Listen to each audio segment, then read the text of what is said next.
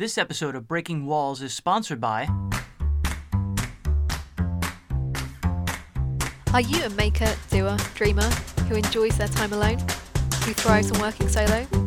Then you might enjoy the Creative Introvert podcast. Every week, I bring you musings, tips, and guest interviews in order to inspire and motivate my fellow creative innies. Find the show at thecreativeintrovert.com. Tired of the everyday routine? Ever dream of a life of romantic adventure? Want to get away from it all? We offer you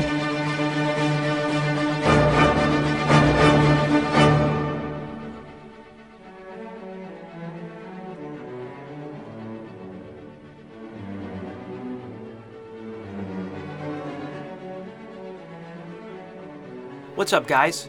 Welcome to Breaking Walls episode number 64. My name is James Scully.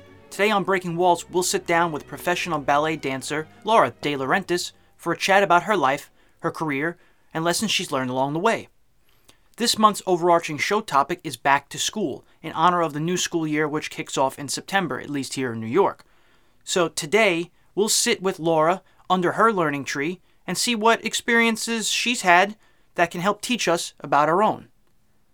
If this is the first time you're hearing Breaking Walls, thank you. And you can find this podcast by searching for Breaking Walls on iTunes and now on Stitcher and TuneIn. You can also follow us at The Wall Breakers on SoundCloud. By the way, if you're going to listen on iTunes, please leave a rating and review because it'll help the iTunes algorithm, it'll help the show become more virally discoverable, and it'll help, like I said, reach a wider audience. And by the way, don't hesitate to reach out to me with any questions, comments, or concerns. I'd love to hear them. Anything that you've got to say, please send it to james at thewallbreakers.com. You can also find out more about the Wallbreakers, listen to podcasts, read articles on art and creativity, and get more inspiration by going to thewallbreakers.com. And last announcement, I promise, to check out our line of New York City Unity t-shirts, please go to jamesthewallbreaker.com slash shop or thewallbreakers.com slash shop. They're typographic t-shirts. We use the slang names of the five boroughs of New York City to help inspire unity amongst New Yorkers near and far, because as we know, even in derisive times and divisive times, there's much more that unites us than separates us. And we, the Wallbreakers, were on all social media outlets at the Wallbreakers. Today's chat with Laura was recorded in Union Square in Manhattan, and I can say the sights and sounds of New York City are present in this chat, and I think it adds to it because it gives context. Laura and I aren't sitting in a room somewhere, we're out in a relatively quiet park for New York City standards in the world, and whatever we're going to do in this world, learning lessons and things we're going to find out about ourselves, we have to get out there and get into the world to find them out. So please stay tuned for my conversation with New York City based ballet dancer Laura DeLaurentis after this brief pause.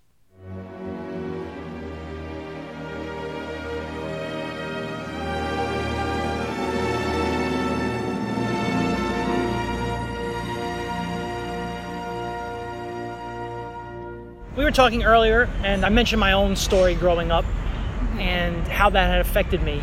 And knowing that you're adopted and that you originally come from Colombia, you grew up in Westchester, correct? Uh, actually, uh, Fairfield County, Connecticut. Okay, sorry. They're essentially the same neighborhood, though. Okay. what was that story for you, both the adoption story and how that was told to you and how that was a part of your life as a child? Well, obviously, growing up, you you do realize kind of one of these things does not fit. So the neighborhood that I grew up in was very white Anglo-Saxon neighborhood, Caucasian. Most of the, I would say, 95% of my class when I was a young kid was they were all white, and their parents were too, and everyone kind of noticed that I didn't look like them. I mean, I did too, but I didn't really think too much of it. Growing up, it was never really an issue that I was adopted at all to me. I still considered my family to be my family. My parents are my parents. I love them dearly, and my sister as well, who's also adopted. But it did it did give me an extra facet to my personality and an, and an interesting story behind it. Um, it never really bothered me, but it did occur to me that I was different. Would you say then that is obviously something that has been a positive influence in your life? I think so. It, it really, I, the way that I grew up forced me to look really objectively at everything. It's just, it's never going to be exactly what you think it's going to be, ever. Um, and being that you know, social situations, how you fit into the world. The particular profession that I'm in, Latin American women are not a really big part of it. Um, and only just now the focus has been turned on you know, putting more diversity in ballet, but that's that's been like this is an age-old art form that only just now is starting to come to terms with that. But it does it it did force me to look at things objectively and work hardest so that that wasn't the first thing that people saw. You just mentioned that ballet is something that has generally, I guess, been both for the upper class and the dancers themselves have been, in my eyes, without knowing any better, mm-hmm. fair-skinned Russian, uh, Eastern European. Uh, English, Irish, you know, that kind of like right. Pale people dancing. yeah. And you obviously, from Colombian roots, are olive complected. Mm-hmm. How did you first get influenced by ballet or dance? What are some of your earliest memories? Was that something that was pushed upon you as a child? was that something that you discovered yourself? Everyone kind of noticed that there was something different about me when I was very young. My mom noticed right away that I had I had rhythm, that I was that I was a mover, that I could hear music, that I could also interpret it. When I was put in creative movement classes as a kid, they also noticed there that I had an innate ability to hear music and considered putting me in ballet. Did everything ballet, tap, jazz, etc., etc. when I was like really young, the way that every young girl does, and they they kind of said, you know, she she has a really really interesting brain where ballet seems to be her strongest suit, and she has the facility for it. So maybe you should continue and, and put her in some harder classes and, and we'll see where this goes.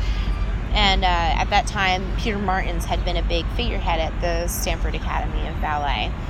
And they and he would be seen oftentimes like stalking around during their nutcracker performances and stuff like that so they were the teachers were t- telling my mother that they were trying to sculpt me essentially to have me audition later eventually for the school of american ballet here in new york city at, at lincoln center so the teachers had picked me and, and I think, or myself and, and another, and I think two other girls to just kind of really focus on to get us audition ready.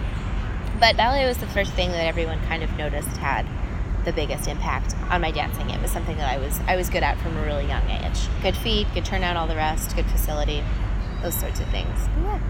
Was that something that you've always gravitated towards, or like you know sometimes kids when they're pushed hard in one direction, it's natural for them to rebel against it and not want to do it. That's what happened. My mom, being a classical pianist, she really wanted me to. I mean, I was good at it, so she was very happy about that. But she, I feel like to a certain extent, I kind of I liked the, the structure of ballet, but I, I didn't understand that what I wanted was just more depth to it so I kind of wanted to like try modern dance and like all these other all these like different kinds of dance to try and really figure out what it was that I wanted to say with all of this. Because I like the vernacular, I like the vocabulary, I like the structure, I like the steps, I liked all of that about ballet, but I just wanted more from it. And I guess I didn't realize that the direction I was heading in as a child has now come full circle, and now I work in two companies that that do that exactly. But I did rebel for quite some time and was like, no, I don't want to do this. Ah, kid. when we were just at breakfast talking, mm-hmm. you were mentioning to me that you're schooled in a basically a, a philosophy more so than a particular style. So you can kind of apply that philosophy that to various points in style. Can you expand upon what that philosophy is and what the teaching is that you've been taught with? I guess the the school of thought that I kind of come from isn't actually really a school of thought. It's just the way that I think about movement, the way that I believe that it should be efficient, it should be mostly linear, but the, that the whole idea bet- behind dance is that it's organized movement, kind of the way that music is organized sound. And a lot of it comes from the groundwork up where you are understanding how each of your bones and your joints move and how to preserve them best by creating efficient movement the way I was taught when I was a kid was in Balanchine school. So they have a very specific style of American ballet called Balanchine, and it Balanchine style, and that's the style that you see at New York City Ballet. There's a lot of over exaggerated positions. You have a lot of like winged feet, almost what they would consider distorted lines by a Russian classical or French or whatever standpoint, but they're just they're bigger. One of the heavily touted things about New York City ballet dancers is that they're very musical. They're very musical. They have very innate musicality from like a young age. Now, is that because essentially you're playing for the cheap seats instead of the people in the front row? Is that why the movements are so exaggerated? No, it was just his style. That's just the way he wanted it to be. He just wanted it to be bigger, faster, like more, just more. He wanted it like more to come from it and a lot of Balanchine dancers are a lot a lot of Balanchine dancers are very very strong and they're very fast. That was a thing. if He wanted speed from both men and women. Whereas like in class, in classical ballet, they don't expect quite as much speed from women as they do from men. And not as much turning ability as women from men and like he he didn't care. He just wanted a woman who would be able to do everything. And he also found it to be more human to add that extra musicality and real texture to the movement in that sense. They also their style of ballet, like a lot of other styles, they um, their use of the arms is much different, the use of the head is much different, and the use of the back is very, very, very different. And that's a big, heavily, like a heavy concept. From a young age, I was taught to move everything from the back of your body, and that kind of changes the movement. It also like brings your center of gravity more in towards the spine, so that you can create these small, fast movements and, and get a lot of texture out of fast pirouettes. Like of my of the dancers that I know, like I'm one of the faster turners. So fast jumper, fast everything. And that's basically because with the core being so strong, mm-hmm. the limbs are free to move freely, yep. correct? That's the idea. So that is a big that's a big founding principle behind movement in general for me is that if if you if you have a strong a strong base and a strong foundation, the ease and the ease is what you're looking for to make it look easy. And you can't do that if you don't have a strong like a strong foundation a strong core to begin with and then the rest of the limbs the rest of the body but the head can move as it needs to. Take me back for a second yeah. when you decided to come to new york. Sure. how old were you when you moved here?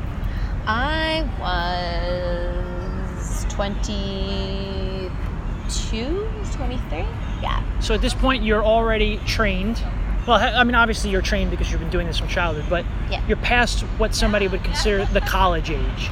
Yeah. You're now in a working adult. Yeah. So 22, 23, I, I came here. I was working at at a gym actually. I started out as a personal trainer, and and that I just I thought was the right way to go. But I realized that in the fitness field, what I cared about the most was. Um, kind of almost from a healing perspective, almost like physical therapy, but I didn't really know that until later but I got here by doing that, and then I started I started um, an apprenticeship with a couple of a couple of people here in New York, and I um, I realized that I couldn't do the the personal training because that takes a lot of time. It's basically like a 70 to 80 hour week that you need to be working really if you want to make to money from it. Trainer. Yeah, yeah, to make money from it. And it's just uh, between dancing almost 20, that's not enough. Mm-hmm. I I was exhausted all the time. So I I gave that up and started doing something a little bit more low budget, kind of like, you know, just front desk work as at a yoga studio. I thought that that worked pretty nicely. It, it paid the bills. It was fine for now. I would figure the rest out later, and, and I was just focused on dancing at the moment. Um, I had moved to Greenpoint and then had to move quickly after, and I moved to Williamsburg, and then I was there for seven years. Yeah. It makes sense to me that as a professional dancer, the job that you would take to help support yourself would be something like yoga has physicality because right. it's body movement or body control. Same thing with working out, things keeping fit, similar things. Right. Financially, when you're going to be a professional dancer or when you want to be, mm-hmm. especially when you're starting out in your 20s, are there more dry periods than there are wet periods as far as finding work? How do you survive financially being a professional dancer? You're basically doing 16 other things, right, to to support your habit of being a dancer. Always, always. I mean, I'm one of the lucky few. I've now I'm in the I'm in good company where I have two good companies that I work for that pay me well, well for a dancer. But there are lots of people, and there was lots of times where I had to take a lot of unpaid work, and I also was an apprentice for a while. Like that, that's you have to pay your dues. Paying dues, that. yeah, mm-hmm. exactly. But all the while, I was, you know, working. I don't know. A lot of people they choose different things uh, some people work in the restaurant industry, which is you know where I ended up now. Some people work in you know the health and wellness field to just kind of keep the same mindset. It could be anything. I know other dancers that are perfume technicians. I know dancers that are in school for law. Like there are so many things. I know a couple of the dancers that are in finance. It, it just ranges all over the map. It just depends on what you can do and how much you can handle physically. For myself, the way it is now is my life is, I would say, 95% dancing, and the rest is split up between either dance related ventures or bartending, cocktail consulting, that sort of a thing. Very, very, very easy life. I never have to do anything I don't want to do, but you do have to be always working. So I do fitwear modeling, usually get called in. I'm their petite small model because I'm five foot three. And I also do brand ambassador stuff for a couple other companies. And I also do cocktail consulting as well. And those are the things that those all pay, but those are definitely very niche things that you have to do all the time to support yourself. And photo shoots too. People pay for that stuff. Specifically, when it comes to dance, mm-hmm. how are you paid? You're paid on a 1099. You take your own tax out. Oh, I wish it was like that. No, it's not. The way it is now to be part of the, I mean, to be a part of the freelancers union or um, for dance companies is they have to apply, and if they're they're accepted, then you get what you call 501c, I think, right? And that's where you get a 1099. You have a you have a W2. You have all that. The way that it works now is it's just 501. So we have companies that these are these are two companies that are both registered with nonprofit organizations that pay because but they pay us kind of i guess under the table essentially because the like it's not taxed at all um, because they don't have that 501c status but they still have the money to pay us which is important So if they don't have the money to pay you, I mean, obviously you're being paid eventually for these jobs. How does that work? Sometimes as a professional artist, I'll be paid half up front, half when the job's over. Sometimes it's weekly, sometimes it's monthly. It just varies. So what is that like for you? i don't take jobs that aren't in weekly payment i can't do that anymore You don't trust i don't trust them either because you've It's had to learn that the hard way. Yeah, and also like it's just not safe. Right. It's not a safe bet for yourself. I'd rather spend my time working on stuff in the studio and, and perfecting my craft so that I can get a job that is stable versus like breaking my back for something that might not be worth it. And and that is a hard lesson, especially as dancers. Like it's heartbreaking because you want it. You want to perform. Like you want to dance. It's the whole point we're here, And right? people take advantage of that desire. you. Yeah, and they don't pay people properly, and it's it's not okay. It's Mhm. not. But because it's an unregulated field, because it's so expensive to be a 501c company, people just don't go for it. They just don't. So you have to. I get paid hourly, anywhere between uh, ten to thirty dollars an hour, depending on which company I'm rehearsing for, depending on what the work is like, depending on if we're using pointe shoes or not, those sorts of things. Because pointe shoes are expensive Mm-hmm. there's so many things that go into it, but I only take companies like that and that have like a long-standing contract, almost contracted work. Like we have a set. I know I'll be pay- getting paid thirty dollars, however many dollars a week, from this month to this month. Sure. And that's that's how I can plan ahead futuristic wise. Otherwise, I have to take eight million other jobs to even, you know. Right, and then it just becomes a level of stress where you Yeah. can't focus on your craft anyway. Yeah. You recently, in dancing for a specific show for Homo Veritas, you also took on a new role for that, correct? You Mm-hmm. Yeah. weren't just a principal dancer any longer, you were also doing something else. Yes, associate artistic director. It was an interesting role to take on because I didn't. At first, when I was asked, I my initial reaction was no. Oh my god, who would ever ask me to run anything? This is a terrible idea. Is This that because you amazing." were No. afraid? Yeah, and a lot of people kind of were like, "Why are you so scared? This is." You already manage yourself. Like, why would managing a few other people be overkill? Or just helping to manage a few more people would be, why would that be overkill? And I was like, all right. My mother actually was the one that, that put it in perspective for me. And she's like, if not now, then when? Right. Sometimes you have to jump. You have to find that right place Yeah. and jump. And and as the late George Balanchine says, there is only now. So I said, all right, I'll, I'll accept it. So I did, and it, it's been quite quite a whirlwind of a ride, but it's been so rewarding. Um, I didn't realize how rewarding sitting at the front of the rehearsal room was. I, I've only ever been on the other side, which is I'm getting told to do this, so I do this, and I arrive at this time, and I have to make sure that I am fit and ready to do this, right? Being at the front of the room, being able to manipulate the situation so that everyone feels comfortable, having a control over the situation where the dancers that I'm around trust me, they they believe in me, they believe in me as an artist, but they also believe in me as a leader, which is such a rewarding experience, which I didn't ever expect to come across. Not so early in my in my career. Usually, people start helping with those things later on. Well, how early is it really if you've been dancing your whole life? That's true. So you That actually have 20 something years of experience at this point. That's true. But rehearsal wise, um, I just wasn't sure that I could run it and that I could that or that I would have anything of value to say. I just didn't think I knew enough. Which is actually the opposite truth. It's I know plenty and it's it's time. So Sure. so I accepted it and it and the company is taken off and doing is doing very well. We're booked all the way until next June. Um, that's amazing. And you will be the, the assistant artistic director until next June, as well as principal dancer. Yes.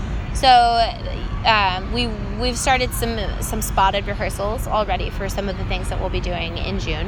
Um, I can tell you that the work is incredibly intelligent. It's really stunning. We're we're doing. Um, Mussorgsky's pictures at an exhibition, and I Modest Mazorsky. Yeah, it's like a long 33 minute comp. It's so beautiful. For those who Um, don't know, just watch Fantasia. yeah, yeah. Night on the Bear Mountain. Um, I, yeah, we just started the uh, the old castle movement, and that is, oh my god, it's so beautiful. Anyways, you'll have to just come see it. but I'm just excited for what the next year is going to be like, especially with me in this new position. It's it's very rewarding. I'm very happy. I almost asked you earlier when you said uh, your mother's a classically trained pianist. I almost asked, so you grew up in a house where she was basically playing pictures at an exhibition for you and you were having to dance to that. I almost asked that as a joke. And it turns out that you're uh, performing that right now. Yeah. My mom actually didn't play too much for us growing up. Her her hand, she has a little bit of arthritis in her hands, so she can't really play very very well anymore. But my sister played, and she was very good. And I played viola for seven years, and I played no viola for twelve years, and, se- and flute for seven. So we were very musical. At least I was musical, or like the perfect fine arts child. I painted as well, like it was a whole deal. But my mom really loves the fine arts a lot, and she has a there's a very deep place in her heart for the fine arts. My dad kind of he he enjoys it and likes it too, but he you know, it's like all right, if there's tangible storyline, I can I can grab onto it. So he likes the classical ballets. My mom is the one that likes the really abstract stuff.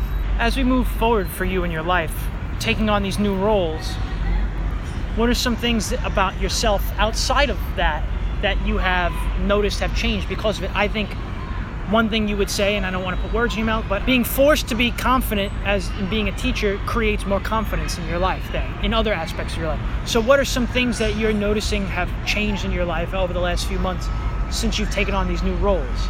My level of tolerance for bullshit Has lowered? has lowered. I can't. If there are certain things that are not working out, I don't want to. That I I don't want to be. Is that because when it. you're put in a position of leadership, you're going to be bullshitted by people? No, it's because I have to prioritize things now. Like I only have so much energy. I have a lot of energy, but I only have so much of it, and To there's only direct, to right. direct. And I, when I delve into something, I usually delve into it one thousand percent. If I'm gonna take that approach to everything that I have in my life, it better damn be well, well be worth it. You know, my time is valuable, and that's what I've learned is that my time is extremely valuable, and spending it trying to chase things that are, that are just not meant for you are not a good thing. So I, I try to focus on whatever will, whatever the task at hand is, whatever needs to be done first and whatever needs to be done well. And then I kind of have learned to let go of that impending sense of doom for the things that I cannot control. Hmm. Because life is going to have as many things or more things that you can't control as what you can, right? Right. So what you're saying essentially is by finding a purpose and having real things that you have to do all day, you don't really worry about the things that you don't can't control because you literally don't have the time to devote the energy to worrying about this stuff because you're doing something else. Yeah, and it's it's exhausting too. You just you run yourself ragged doing that. Right. Also, one of the big lessons I've learned is that is that the creation of artwork does not necessarily come from being in pain. No, it, it Your doesn't art should to. never torture you. Right. And for a while, I thought it it should. And um, I spent a really dark period. Well, during formative years, of course, that that definitely really molded me as a dancer and, and my movement style and who I am. But that it shouldn't, you don't need to be in pain to create good art. Sure. At some point, you have to move past that pain. Otherwise, Yeah. you just get stuck in it. Mhm. And that's kind of where I found myself is that now I kind of do have it all. I have, you know, I have two very successful companies that I'm a part of that I get to dance with. I have many, many friends within the industry. Um, a wonderful relationship with my family, a great, you know, a really great home life. People are pretty envious of me at the moment. And I think being able to say that and not feel bad about it is Sure. big. No guilt It's- or shame No, no guilt or shame. And for that's being who you are. because before I would I would be so humble to a fault. It was bad. It was really bad, and almost borderlining on self-deprecating, which is not healthy, and also wouldn't get me anywhere in my career. What, who, who's going to buy a product that no one else believes in? So, Right. and if I'm the product, I have to believe in myself. Sure. So, Yeah. The, confidence is not arrogance. It's not the same thing. I, You don't have to be humble. You're just better off not being arrogant, though. Because I think actually arrogance is just another side of insecurity. When you're overly something, Yes. you're trying to compensate. Yeah, and I think that's what I was harshly trying to avoid because most people actually saw me as, as very self centered, and I was like, that's not me at all. What are you talking about? And I started just trying to rid myself of that completely, and in doing so, I realized that I was starting to take away some of the confidence that I had. And really, what these people were saying to me was that it was it was almost blinding to be around somebody who had their own internal shine and and when you when you dampen that it makes everything much more Yeah, right. palatable Great. for people but I wonder also if it's just that you people seem self-centered when you had such a strong focus in something. So you Yeah. were self-centered in a way because you have to spend the time doing this. I don't have the time to sit and talk to you about this BS right now. I have things I have to do. yeah and that ruined a lot of relationships for me a lot of friendships so i lost a lot of people along the way but i realized that it was i am miles ahead of that now and and the people that i have in my life now i feel fortunate to be around all the time, every day, and I admire everyone within my life so much that I have right now. I wouldn't ever wish for it to go back the other way. I'm Right. very, You never very want to go happy. No, and I'm very happy about the people that I, I, you know, I have in my life now, as friends, as you know, as companions, as you know. They're all successful, driven, inspir- inspirational people. So obviously you are currently an associate artistic director. Yeah. You're signed to the some point in 2018. How far down the road are you currently looking? You said, you know, what, what's the name of the uh, the late mentor that you were, George Oh, George Balanchine, he's a he's The- an idol. Idol? I wish he was my mentor. No, he's an idol. But you said the present is the only time, basically. Uh, Correct? there is only now, Yeah. Right. So we've obviously hit on plenty of now with you right now. Is there anything else that you would like to mention that's going on in your life currently?